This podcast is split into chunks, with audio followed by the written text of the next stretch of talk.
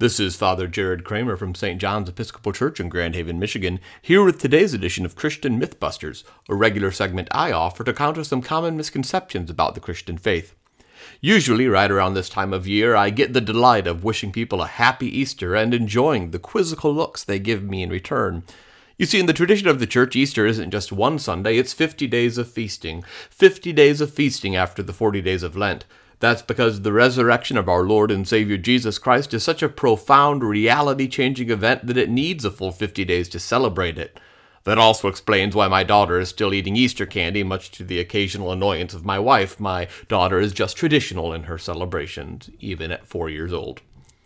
But these continued Easter celebrations raise a question I hear sometimes just what was the resurrection, anyways? What does it mean when we say we believe Jesus rose from the dead? Did a corpse come back to life? Was it a resuscitation, like when paramedics bring back someone whose heart stops, just one that is more miraculous because it took place after Jesus was dead for three days? All of these questions, I think, mean today is a great day to break some of the myths about the resurrection of Christ, which we celebrate during Eastertide. First, the resurrection of Christ was not the mere resuscitation of a corpse. It can be compared to Lazarus, for instance, who Jesus bodily raised from the dead, resuscitated after Lazarus had been dead for four days. However, Lazarus's original body was raised up, and that means Lazarus still grew old, and eventually Lazarus did finally die. Jesus' resurrected body, however, was very different from his body that was put to death by a violent state and jealous religious powers.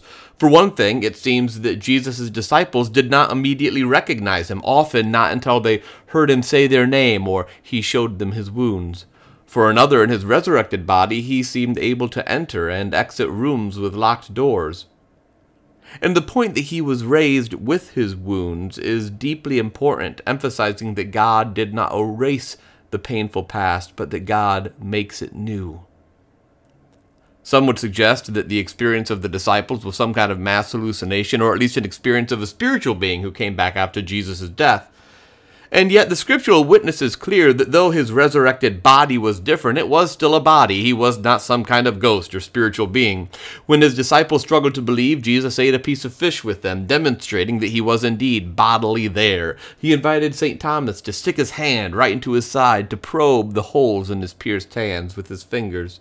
Jesus breathed on the disciples, giving them the gift of the Holy Spirit. And St. John is abundantly clear that Jesus was raised bodily when he begins his first epistle, saying, We declare to you that which was from the beginning, what we have heard, what we have seen with our eyes, what we have looked at and touched with our hands concerning the word of life. One of my favorite articulations of the importance of the bodily resurrection of Christ comes from John Updike, of all places. In his poem, Seven Stanzas at Easter, he writes, Make no mistake, if he rose at all, it was as his body. If the cell's dissolution did not reverse, the molecule reknit, the amino acids rekindle, the church will fall. It was not as the flowers, each soft spring recurrent. It was not as his spirit in the mouths and funneled eyes of the eleven apostles. It was as his flesh, ours. The same hinged thumbs and toes, the same valved heart, that pierced, died, withered, paused, and then regathered, out of enduring might, new strength to enclose. Let us not mock God with metaphor, analogy, sidestepping transcendence, making of the event a parable, a sign painted in the faded credulity of earlier ages. Let us walk through the door. The stone is rolled back, not paper mache, not a stone in a story, but the vast rock of materiality that in the slow grinding of time will eclipse for each of us the wide light of day. And if we have an angel at the tomb, make it a real angel, weighty with Max Planck's quanta, vivid with hair, opaque in the dawn light, robed in real linen spun on a definite loom.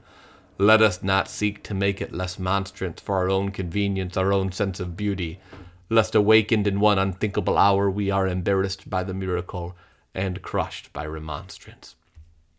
And I know you may be sitting there wondering if you could really believe any of this because it seems so strange, but that's the great thing about faith, I think.